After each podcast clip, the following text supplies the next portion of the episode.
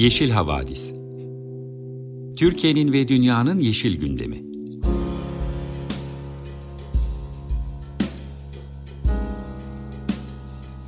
Hazırlayan ve sunanlar Demet Yaman Er, Savaş Çömlek, Dilan Altın Makas, Sare Abit ve Tansu Yeşilkır.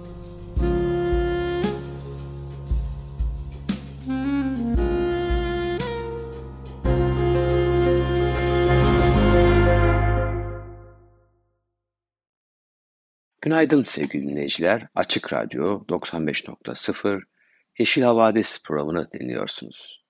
Bildiğiniz gibi Yeşil Havadis programında Yeşil Gazete'nin gözünden haftanın ekoloji ve iklim gündemini gözden geçirip sizler için bir söyleşi hazırlıyoruz. Bu haftaki haberleri sevgili Dilan Altın Makas ve Sara Abit arkadaşlarımız sizler için hazırladılar. Söyleşi köşemizde de bu hafta alışıldık olan konuklarımızın dışında bir konuğumuz olacağız, olacak. Bir psikiyatristi konuk edeceğiz. Yaşamda, gündelik yaşamda, toplumsal yaşamda olup bitenleri psikiyatrinin gözlüğüyle anlamaya çalışacağız. Baktığın yerde anlamaya çalışacağız. Bu program bir tür başlangıç programı. Ne yapalım, ne konuşalım, nasıl devam edelim programı olacak. Nasıl bir program yapalım konuşurken bir miktar travmadan söz ettik. Winnicott'tan laf açıldı. Lacan'dan söz ettik. Ve söylemlerden bahsederek yani Lacan'ın söylemlerinden bahsederek kendi üniversiteli, histerik ve psikanaliz söyleminden bahsederek konuyu bağladık. Sizlere bu hafta 3 bisikletli neşeli parça çalacağız. Bu konuya da niye geldik, niçin bu bisikletli parçaları seçtik? Sevgili arkadaşımız bisikletçi Şefik İdem gelecek hafta ya da ondan sonraki hafta arkadaşlarıyla birlikte bisiklet sohbetleri yapmak üzere konuğumuz olacak. Onlara bir tür çağrı, bir tür davet, bir tür selam olsun diye bisikletli parçaları bu hafta sizlerle paylaşacağız. İlk parçamızla başlayalım. İlk parçamız Mor ve Ötesi'nin bisikletli parçası olacak. Ardından da Dilan Altın Makas arkadaşımızın sizlerle paylaşacağı haberleri dinleyeceksiniz. Herkese merhaba. Hepinize çok güzel bir pazar sabahı diliyorum. Ben Dilan Altın Makas. Yeşil Vadisi'nin bu bölümünde sizinle Yeşil Gazete'nin bu hafta öne çıkan başlıklarından birkaçını paylaşacağım.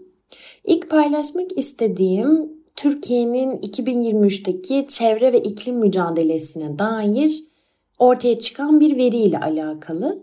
Başlığımız şu, Türkiye'de çevre ve iklim mücadelesi büyüyor. 2023'te 600 binden fazla imza toplandı. Türetim Ekonomisi Derneği ve Change.org Türkiye'nin İklim Programı 2023 değerlendirmesi başlıklı raporu 18 Ocak 2024'te yayınlandı. Rapora göre geçen sene Türkiye'de çevre ve iklim mücadelesi için 70'ten fazla kampanya başlatıldı ve bu değişim taleplerine 600 binden fazla imza geldi. Yılın ve kampanyaların ana gündemi tahmin edebileceğiniz üzere Akbelen Ormanı mücadelesi, deprem ve iklim afetleri oldu. Raporda iklim konusunun Türkiye için Türkiye için önemi 2053 yılına kadar karbon nötr olma taahhüdüne rağmen bu hedefi destekleyecek yeterli politika ve mekanizmaların hala eksik olduğu belirtilerek vurgulanıyor. Özellikle Türkiye'nin güncellenmiş ulusal katkı beyanının 2053 karbon nötrlüğü taahhüdüyle tutarsız olması ve 2030'a kadar sera gazı üretiminde %32,32'lik bir artış planlaması yerel aktivistlerin mücadelesini daha da önemli kılıyor. Türkiye'nin 2038'e kadar karbon emisyonlarını en üst seviyeye çıkaracağının açıklanması ve kömürden çıkış için net bir taahhüt verilmemesi de yerel yönetimler için şehir bazında uyum stratejilerini belirleme ihtiyacını arttırıyor. Rapora göre yılın en çok imzalanan kampanyası 62 binden fazla imza ile biraz önce de bahsettiğimiz gibi İkizköy Akbelen'de kömür madenini durdurun kampanyası oldu. Diğer en fazla imza gelen kampanyalar ormanların maden, santral ya da turizm gibi amaçlarla kullanılmasına değil, korunmasına yönelikti. Ayrıca fosil yakıtlardan, özellikle kömürden çıkışa yönelik maden ve santral karşıtı kampanyalar etki yarattı. Gençlerin iklim ve gelecek haklarının korunmasına yönelik talepleri kamuoyunda karşılık buldu. Ayrıca halk 6 Şubat depremleri sonrası afet dirençli kentlere yönelik de birçok imza kampanyası başlattı. Türetim Ekonomisi Derneği ve Change.org Türkiye tarafından hazırlanan raporda 2023'te imza toplayan ve başarılı olan mücadeleler şöyle sıralandı. Muğla Deştine Çimento Fabrikası iptal edildi. Kastamonu'da sel alanına okul projesi iptal edildi. Avdan'a kömür madenini yürütmeyi durdurma kararı verildi. Zonguldak'ta yer alan Çatalazı Termik Santrali Kültür Varlıklarını Koruma Bölge Kurulunca koruma altına alındı. Latmos Dağları'nı arkeolojik sit alanlarında madencilik yapılamaz kararı verildi. İzmir Belediyesi zehirsiz uygulamalara geçti. Sığla ağaçları kurtuldu. İstanbul Teknik Üniversitesi'nde artık vegan menü var. Plastik atık ihracatı konusunda umut verici kararlar alındı. Bunları böyle sıralamak çok güzel çünkü bazen Change.org imza kampanyaları sosyal medyada olsun, WhatsApp gruplarında olsun çeşitli araçlarla karşımıza çıkıyor. Ve zaman zaman özellikle de biraz daha umutsuz hissettiğimiz anlarda benim bunu imzalamam bir şeyi değiştirir mi? Benim atacağım küçük bir adım bir şeyi değiştirir mi? diye düşünürken bulabiliyoruz kendimizi ki bu çok doğal. Ama öyle düşündüğümüz anlarda hatırlamak için bence bunlar çok güzel hatırlatıcılar. 2023 boyunca 9 farklı kampanya için on binlerce imza toplandı. İlki biraz önce de belirttiğimiz gibi İkizköy Akbelen'de kömür madenini durdurun. 62.140 imza toplanmış mesela bunun için. Ee, bunun ardından sırasıyla deprem, sel ve tüm afetlere dirençli kentler istiyoruz. Köyceğiz'de sığla ağaçları kesilmesin. Avrupa'nın plastik atıkları ülkemize gelmesin. Molozlar ve diğer atıklar çevre ve sağlık felaketine sebep olmasın. Türkiye'nin zeytinliklerinin ölüm fermanına hayır. Özel ormanları imara açacak olan yasa teklifi geri çekilsin. Canlar yanmasın, orman yangınlarında zarar gören hayvanlar için tahliye planı ve ilk yardım merkezleri oluşturalım. Yargı kararını uygulayın, Muğla'daki termik santralleri kapatın ve son olarak depremden yıkılan kentleri kurmak için orman ve meraları yok etmeyin. Bütün bunları tek tek okumak istedim. Çünkü 2023'te nelerin mücadelesini verdik. Bunu hatırlayalım istedim. Birçoğunun e, mücadelesi bitmiş değil. Hala devam ediyor. 2024'te atacağımız adımlarda bunu da hatırlamamız için dediğim gibi bunları seslendirmek istedim. Umarım 2024'ün bitiminde de sizinle 2024'te şöyle güzel şeylere imza attık. 2024'te iklim ve çevre mücadelesi şöyle güzel bir şekilde büyüdü şeklinde paylaşabilirim. Ümitle bekliyorum o günleri. Şimdi kısa bir şarkı molası Queen'den Bicycle Race sizlerle. Herkese merhabalar. Ben Sare. Bugün sizlere e, Yeşil Gazete'den iki haber sunacağım. İlk haberimiz biraz daha olumlu ve güzel bir haber. Amazon'da orman tahribatı 2023'te yarı yarıya azaldı. Amazon yağmur ormanlarında yaşanan ormansızlaşma oranı 2023'te %50'ye yakın bir oranda azaldı. Brezilya Ulusal Uzay Araştırmaları Enstitüsü'nün verilerine göre bu oran bölgede son 5 yılın en düşük ormansızlaşma oranı. BBC'nin haberine göre önceki yıllara göre daha az olsa da tahrip edilen alan hala çok fazla. 4202 kilometre kare genişliğinde bu da neredeyse İstanbul'un büyüklüğüne denk geliyor. Brezilya Devlet Başkanı Luiz Lula da Silva göreve başladığı bir yıl önce 2030'a kadar Amazon'daki orman tahribatını sona erdirmeyi taahhüt etmişti. Brezilya Ulusal Uzay Araştırmaları Enstitüsü'nün verilerine göre 2023'te Amazon'da 5153 kilometre kare alan yok edildi. Bu 2022 yılında 10.278 kilometre kare olan ormansızlaşma alanından oldukça düşük. Devlet Başkanı Lula 2022 yılındaki COP27 iklim zirvesindeki konuşmasında Amazon yağmur ormanlarını yeniden canlandırma sözü vermiş ve iklim suçlarını takip etme taahhüdünde bulunmuştu. Yağmur ormanlarının yıkımı eski başkan Jair Bolsonaro'nun yönetimi altında 12 yılın en yüksek seviyesine ulaşmıştı. Brezilya Çevre ve İklim Değişikliği Bakanlığı dünyanın en büyük yağmur ormanı olup %60'ı Brezilya'da bulunan Amazon ormanlarındaki tahribatı önlemek için bir sıfır orman tahribatı planları olduğunu açıkladı ve bu düşüşün hedefe ulaşmakta ilk adım olduğunu söyledi. Bakanlık ayrıca Amazon'daki yasa, dışı faaliyetlerle mücadele de hükümetin taahhüdünün devam ettiğini ifade etti. Çevre Koruma Kurumu İBAMA'nın artan denetim çabalarının Brezilya'daki orman tahribatındaki düşüşü sağlamada önemli bir rol oynadığını belirtti. Brezilya Çevre Bakanı Marina Silva, düşen oranın İBAMA'nın yağmur ormanlarındaki devam eden çalışmalarının bir yansıması olduğunu söyledi. Bununla birlikte ilk haberimizin sonuna geldik. İkinci haberimiz maalesef bu sefer kötü bir haber. Zimbabwe'de 160'tan fazla fil açlık ve susuzluktan öldü. Çok daha fazlası risk altında.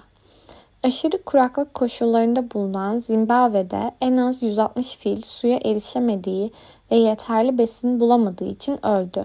Sıcak ve kuru havanın devam etmesi halinde daha fazla ölümün yaşanabileceği öngörülüyor. Bölgede nesli tükenmekte olan fillerin yanı sıra manda, aslan, çita, zürafa ve diğer türlere ev sahipliği yapan 14.651 kilometre karelik Milli Park'ta geçen yıl Ağustos ve Aralık ayları arasında fil ölümlerinin arttığı raporlandı. Yakın zamanda meydana gelen şüpheli kaçak avlanma olaylarında da parkın dışında en az 6 filin daha ölü olduğu keşfedildi. Guardian'ın aktardığına göre Zimbabwe Parkları ve Yaban Hayatı Yönetimi Otoritesi parktaki fillerin ölümlerini doğruladı ve bunları kuraklığa bağladı. Zim Parkıs'ın sözcüsü Tinashe Forawa testler yapıyoruz ve ön sonuçlar açlıktan öldüklerini gösteriyor. Hayvanların çoğu su kaynaklarının 50 ila 100 metre yakınında ölmüş dedi. Ülkede kalıcı kuru hava ve uzun süreli kurak dönemler her geçen yıl yoğunlaşıyor. Behejein Trust Koruma Grubu'nun kurucu ortağı ve başkanı Trevor Lane, 2023 yılında parkta Şubat ve Kasım ayları arasında hiç yağmur yağmadığını söyledi. Yetersiz beslenme, çok yüksek sıcaklıklar ve su kıtlığı vardı. Bu büyük bir strese katkıda bulundu ve 2024'te tekrar yaşanabilir, dedi. Ulusal Okyanus ve Atmosfer İdaresi Ekim ve Mart ayları arasında El Niño hava olayını olayının güçleneceğini tahmin ediyor. Bu olay sıcak, kuru hava ve az yağışa sonuçlanacak. Birleşmiş Milletler İnsani İşler Koordinasyonu Ofisi Kasım ayındaki güncellemesinde bunun muhtemelen yağmurların başlamasında gecikme ve uzun süreli kuraklık ile sonuçlanacağını ve Zimbabwe'de kuraklık koşullarının güçlendirilebileceğini açıkladı. 2023 yılı sonu itibariyle Zimbabwe'nin büyük bir kısmının uzun vadeli ortalamayla karşılaştırıldığında mevsimsel birikmiş yağışların %50'sinden daha azını aldı. Yaban hayatı koruma grupları filleri yiyeceklerin daha kolay bulunabileceği alanlara yaymak amacıyla şimdi daha fazla sondaj kuyusu açmaya çalışıyor. Ayrıca Ağustos ayından itibaren sıcak mevsimde beklenen basıncı karşılamak amacıyla pompalama saatlerini uzatmak için mevcut sondajlara güneş enerjisiyle çalışan sistemler kuruluyor. 2024'te El Niño'nun tetiklediği büyük bir kuraklık yaşayabileceklerinin farkında olduklarını belirten Lane, bunu hafifletmek için neler yapabileceğimizi göreceğiz. Ancak bu sadece en güçlü olanın hayatta kalmasıyla sınırlı olacak. Eğer başka bir kuraklık olursa aynı şeyi tekrar yaşamak zorunda kalacağız diye konuştu. Kuraklık daha önce Zimbabwe'de fillerin kitlesel ölümüne neden olmuştu. 2019'da da 2 ay içinde su eksikliği nedeniyle 200'den fazla fil ölmüştü. Veteriner hekimler ve doğa koruma uzmanları fillerin başlangıçta parkta en çok kullanılan su noktalarından birinin çevresinde kümeler halinde öldüğünü açıkladı. Daha sonra ölümlerin yaygınlaştığını ve kümeler halinde görünmediğini söylediler. Guardian'a konuşan başka bir doğa koruma uzmanı da Eylül ayında yapılan bir sayım sırasında 1800'den fazla filin tek bir su kaynağından su içmeye çalıştığını kaydetti. Ölümler hakkında yorum yapmak için Zim Parks'tan izin almadıkları için ismini vermeyi reddeden koruma uzmanı, etrafta dolaşıp ölü filleri ve ölümü bekleyen yetim yavruları görmek korkunç. Panik yapmamız gereken şey iklim değişikliğinin bu yıl kuru hava nedeniyle hayvan kayıplarını normal göstermesi ihtimalidir dedi. Kuraklık koşulları kötüleştikçe kaçak avlanmanın yeniden canlanması Zimbabwe'de fillerini ve diğer yaban hayatı da tehdit ediyor. Ocak ayında parkın hemen dışındaki Güvayi bölgesinde kaydedilen 6 yeni fil ölümü koruma ve çevre hukuku grupları tarafından kaçak avlanmayla ilişkilendirildi. Zim Parks bu ölümleri doğruladı ve veterinerlerin hala ölümlerin nedenini araştırdığını söyledi. Çevre grupları fillerin dişlerinin çıkarıldığını ve bu durumun fil dişi kaçakçılığına işaret ettiğini söylüyor. Zimbabwe Çevre Hukuku Derneği de kaçak avlanma olayının yasa dışı yaban hayatı yaban hayat ticaretinin ve yaban hayatı suçlarının arttığı bir ortamda ortaya çıktığını açıkladı. Kaçak avlanmanın sadece fillerin dişleri için değil, yiyecek sıkıntısı çeken insanların etleri için biraz da çaresizlikten arttığı belirtiliyor. Aralık ayında kıtlık sezonunun yaklaşmasıyla birlikte kıtlık erken uyarı sistemleri ağı, yoksul hanelerin çoğunu kendi ürettiği gıda stoklarının tükendiğini ve ülkenin gıda güvenliğinin çoğunun ya stres ya da kriz seviyesinde olduğunu söyledi. Kaçak avcılıkla mücadele devriyeleri ve programları üstlenen Nick Long ise özellikle Kasım'dan Aralık ayına kadar ülke çapında kaçak avlanma sayısında bir artış olduğunu doğruladı. Victoria Şelalesi bölgesinde bu kaçak et avcılığı çok dikkat çekiciydi. Kardeş kuruluşumuz Victoria Şelaleleri, Şelaleleri Kaçak Avlanmayla Mücadele Birimi Aralık ayında kaçak avcıları kovalamakla meşguldü dedi. Bununla birlikte ikinci haberimizin de sonuna geliyoruz. Haftaya Yeşil Gazete'den yeni haberlerle görüşmek dileğiyle. Sevgili dinleyiciler, Sara Abit'in sunduğu haberlerin ardından söyleşi köşesine geçmeden önce yine bir bisikletli şarkıyla nefesleneceğiz. Kraftwerk Tour de France. Günaydın sevgili Açık Radyo dinleyicileri. Açık Radyo Yeşil Havadis programındasınız. Programımızın söyleşi haber köşesinde yeni bir bölüme başlayacağız bugün. Yeni bir bölümün başlangıcı olacak bugün. Ee, yaşamı, yaşamda olup bitenleri algılamak, anlamak, tarif etmek için elimizde birçok araç var. Bu araçlardan bir tanesi de insan psikolojisi.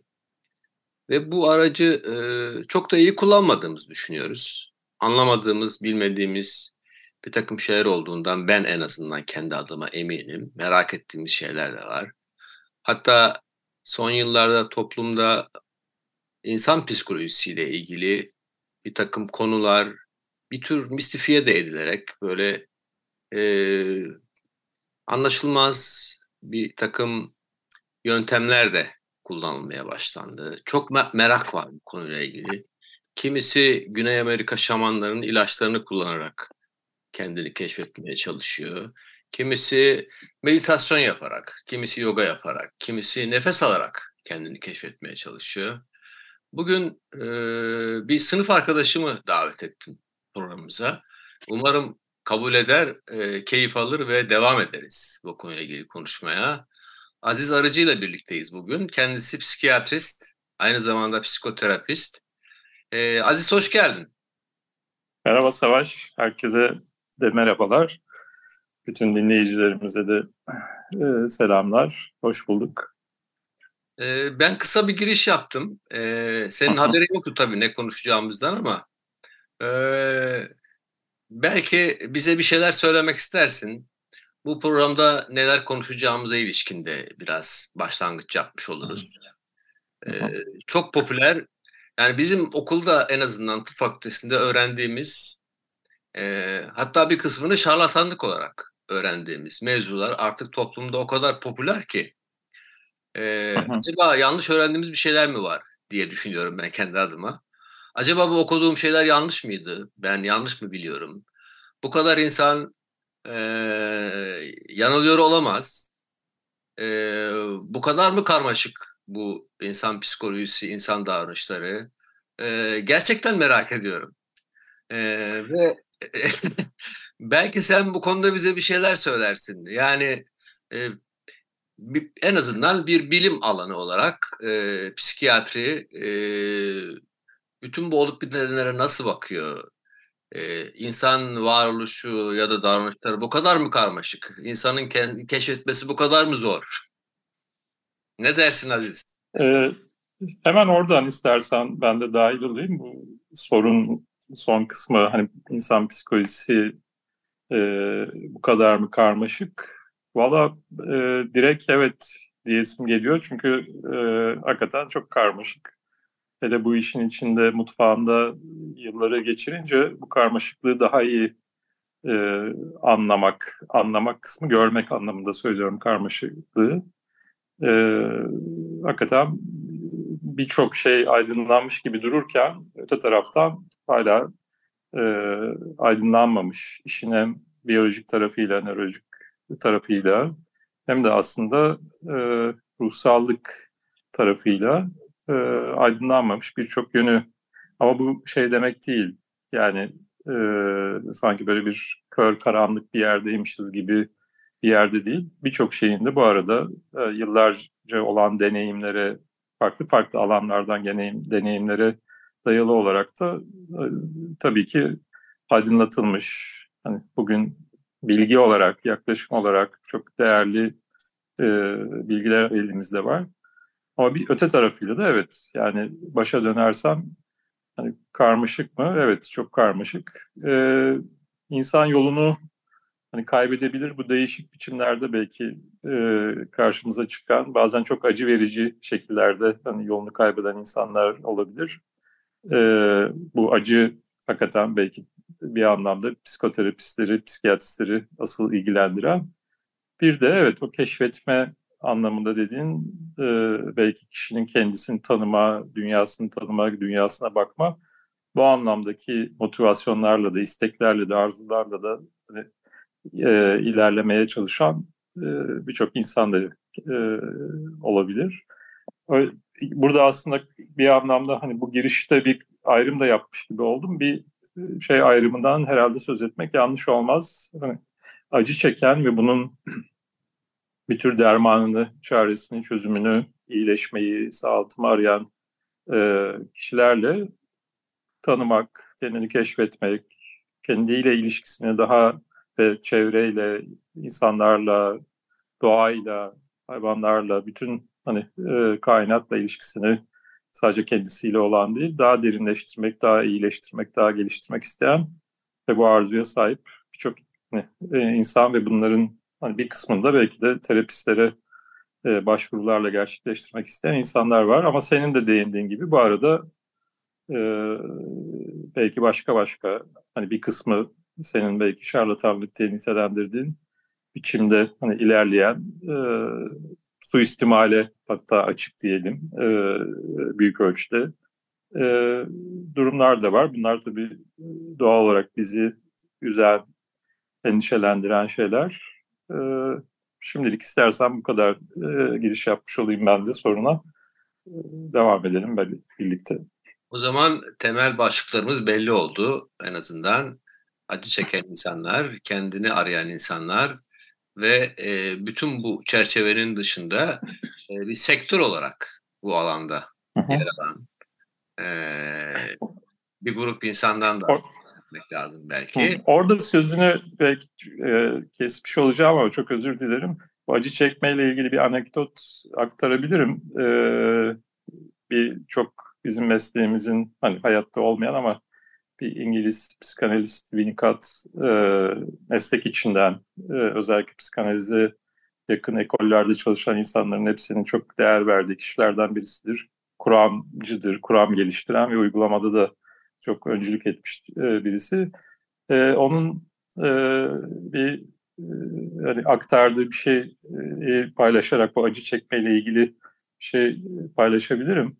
E, iki din görevlisiyle e, farklı dinlerden hatta bu kişiler birisi Hristiyan din görevlisi, diğeri de Musevi din görevlisiyle ayaküstü bir sohbeti sırasında e, yani onlar şey soruyorlar Winnicott'a e, bizim size yönlendireceğimiz hani kişiler kimler olmalı? Çünkü belli ki sadece bizim ülkemizde değil din adamlarına başvurular e, o ülkelerde de bu 70'lerde geçen bir diyalog 1970'lerde.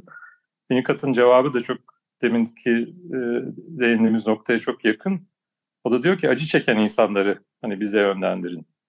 E, eğer bir kişi acı çekiyor ise mutlaka e, tedavi alması, tedavi görmesi, bir hani e, psikiyatristten, psikoterapistten, psikanalistten yardım alması gerektiğine dair o vurgu benim hep aklımdadır. Yani bu acı çekme bunun düzeyleri farklı farklı yoğunlukta hani seyreden tablolar olabilir ama bu özellikle önemli belki bir vurgulama.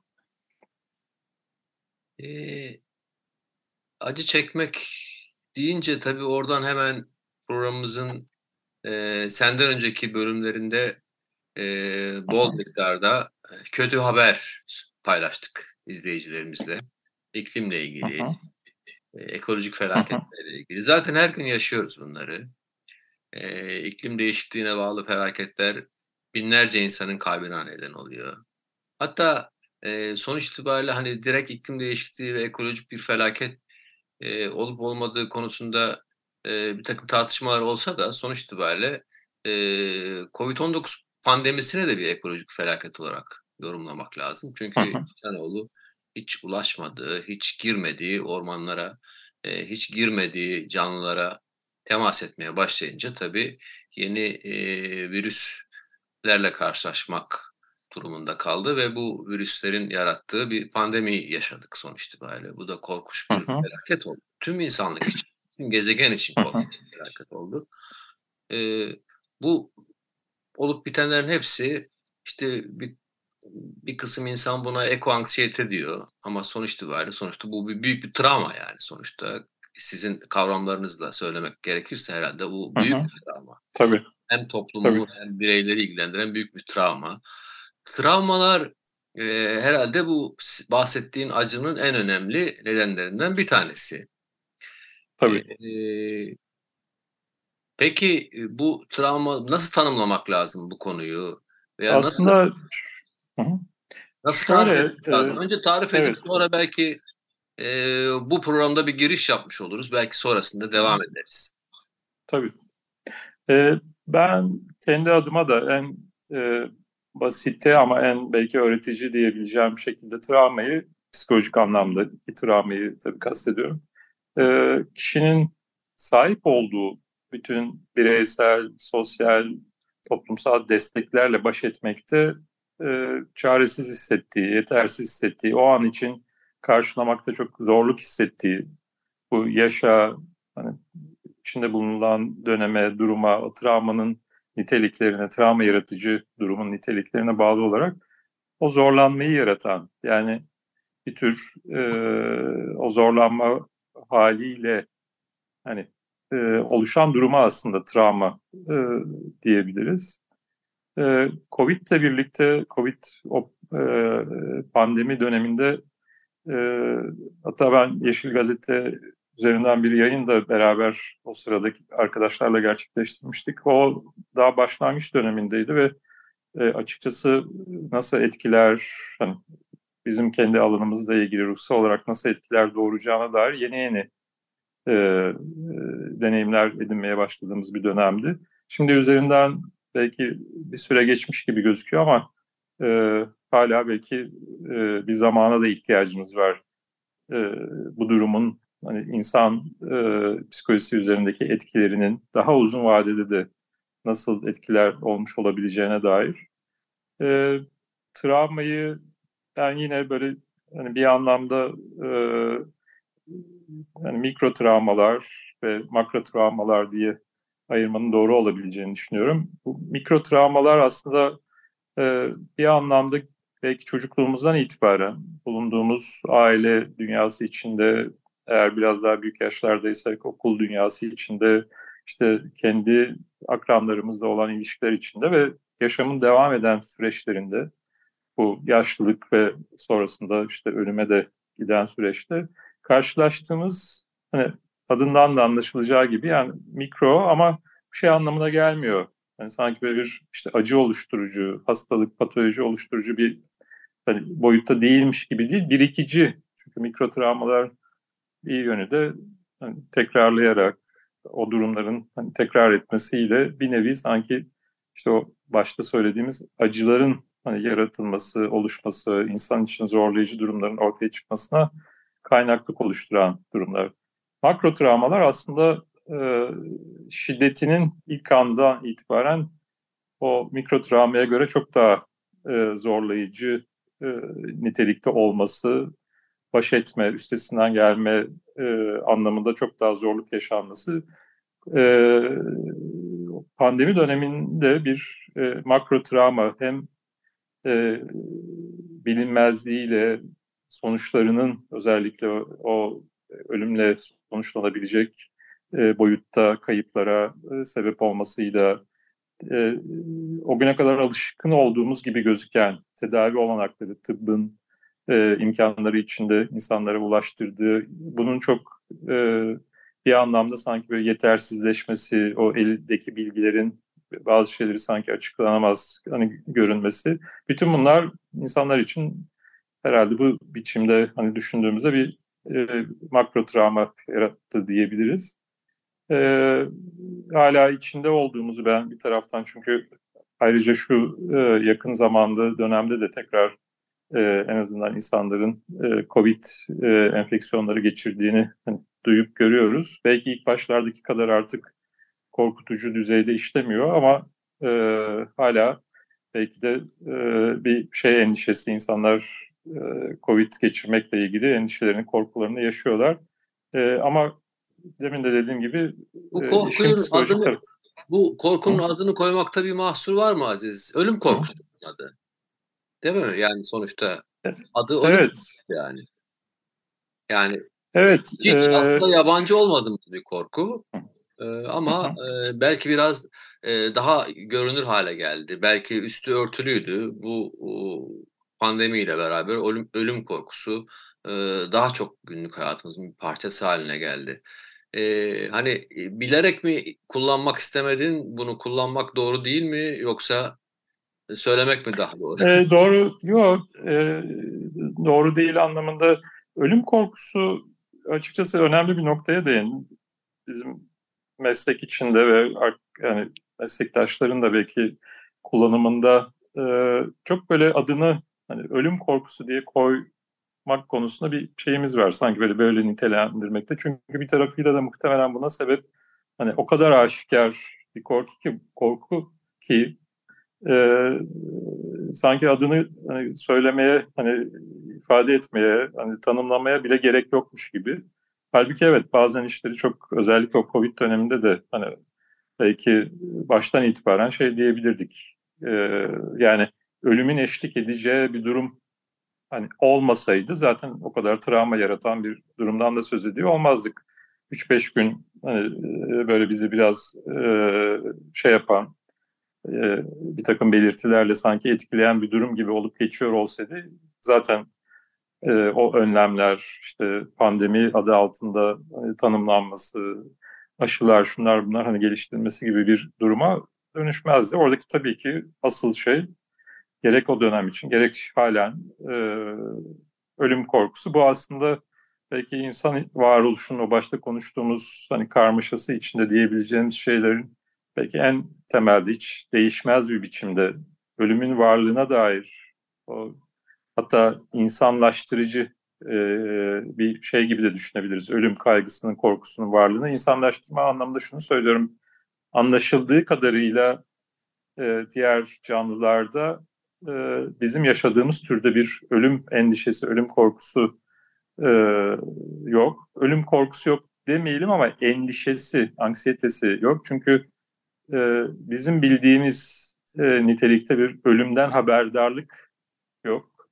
E, insan varoluşun hatta belki de en trajik taraf e, yönlerinden birisi de diyebiliriz. E, ölümlü olduğumuzu, yaşamın hani sonlanan bir hayat olduğunu, bunu kabul etmenin güçlükleri, zorlukları, bu sadece kendimiz için değil, hani, e, yakınlarımız için, hayatta bağlantı olduğumuz herkes için geçerli bir şey olacağını, e, bu hakikaten insan üzerine yüklenmiş bir, bir yük gibi düşünebiliriz. Ölümü e, varlığını bilmek, e, bu da tarihsel aslında e, bir geçmişi olan tabii ki e, bir e, nitelikte bir bilgi. insan hani evrimselliğiyle ortaya çıkmış olan bir şey. Ta ilk e, zamanlarda e, insanların böyle bir bilgiye sahip olup olmadıkları yani evrimsel bir şey gibi gelişme gibi düşünebiliriz. Ama bugün var olan şekliyle e, belki en temel kaygılarımızdan, endişelerimizden başında gelen şey. Hatta buna e, uzattım belki ama son bir şey ekleyerek yani ölümün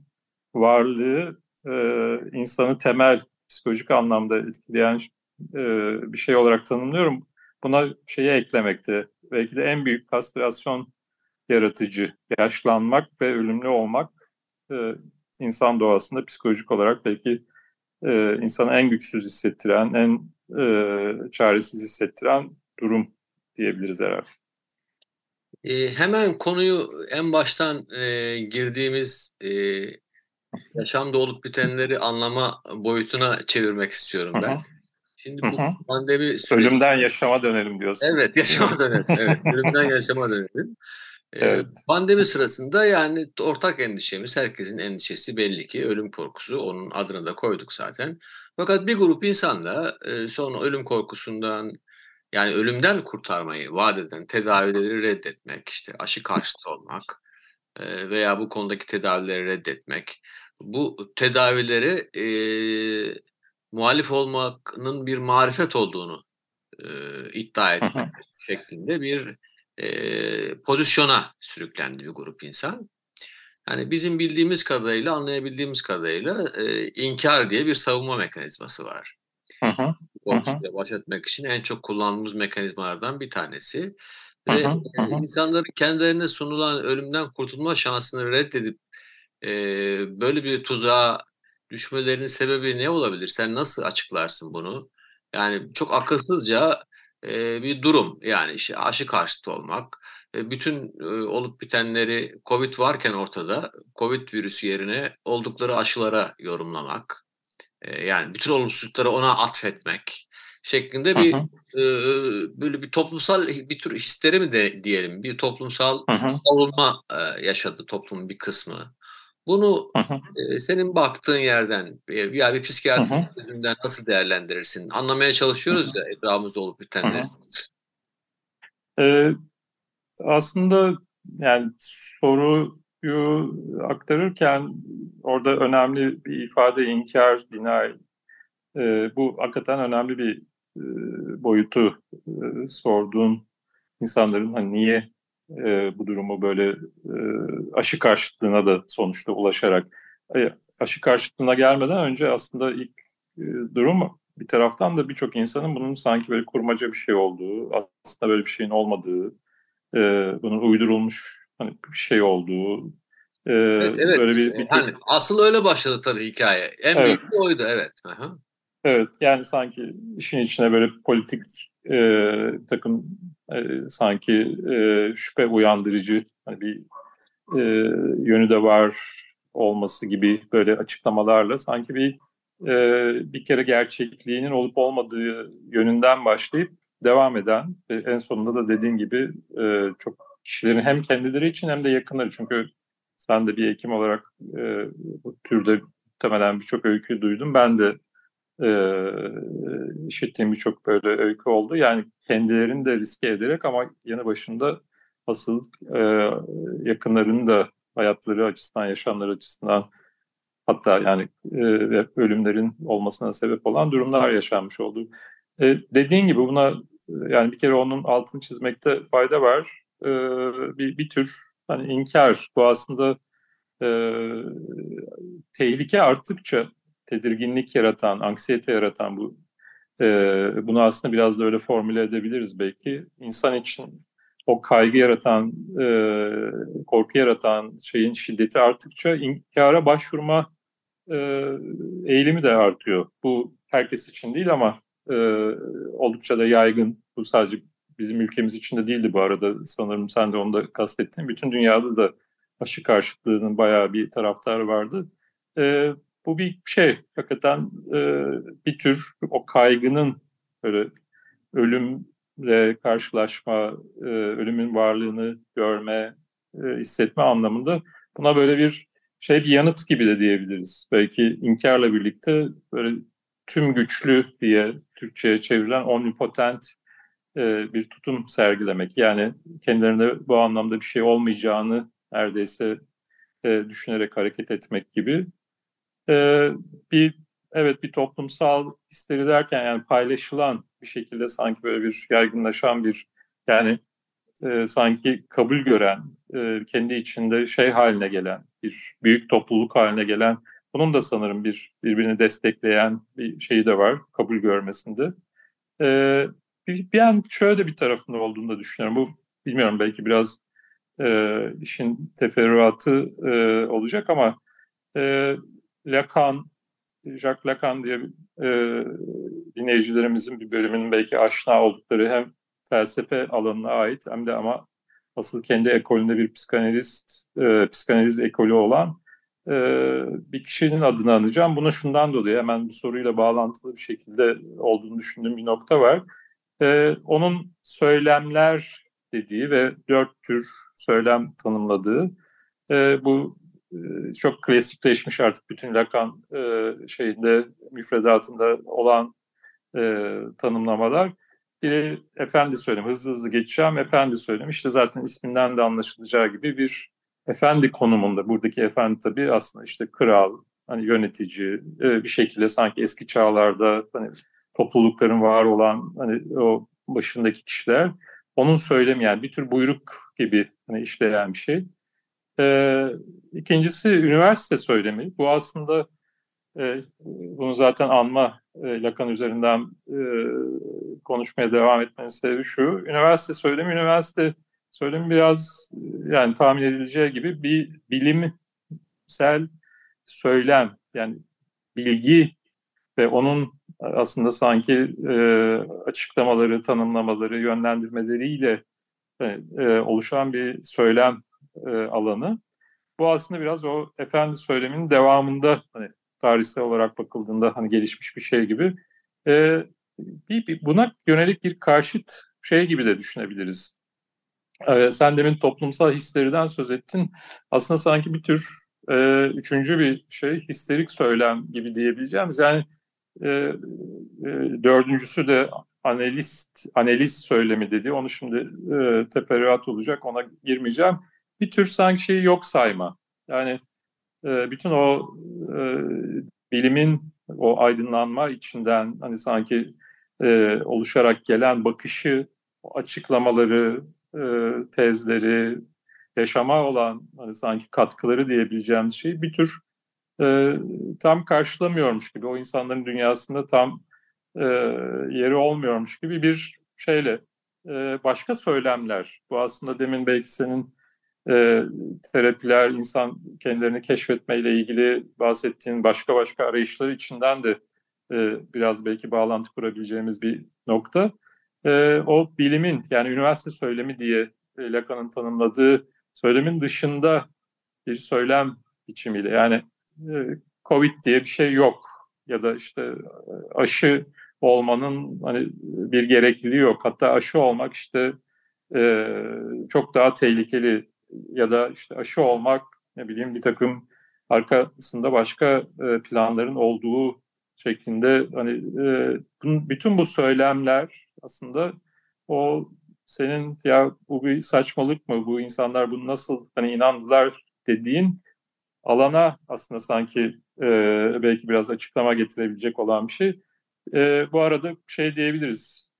Bütün bu söylem biçimleri aslında e, yani toplumda varlıklarını bir biçimde sürdürüyor gibi de bu arada e, başka bir şey nokta bu ama efendi söylemi de e, bir biçimde sanki varlık göstermeye devam ediyor. Üniversite söylemi de işte histerik söylemde diyebileceğimiz.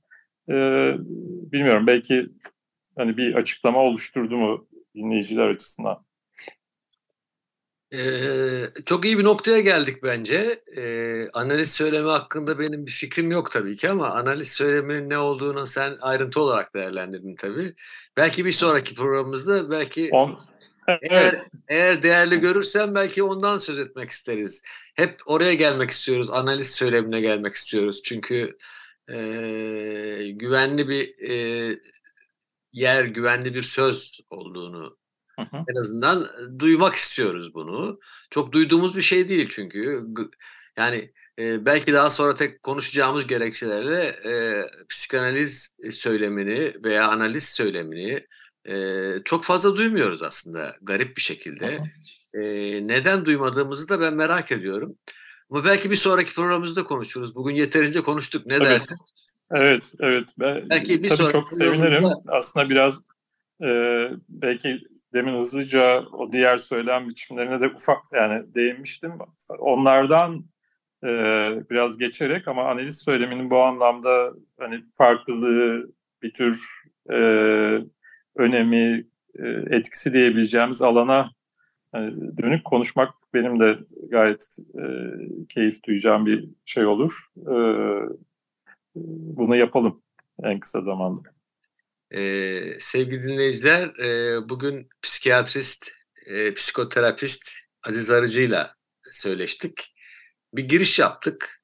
E, kendisi de vakit ayırırsa bize e, bundan sonra e, belli aralıklarla programda onunla e, bu köşeyi yapmak istiyoruz. E, şimdilik size hoşçakalın diyoruz. E, hoşçakalın. Gelecek programda görüşmek ümidiyle. Hoşçakalın. Görüşmek üzere.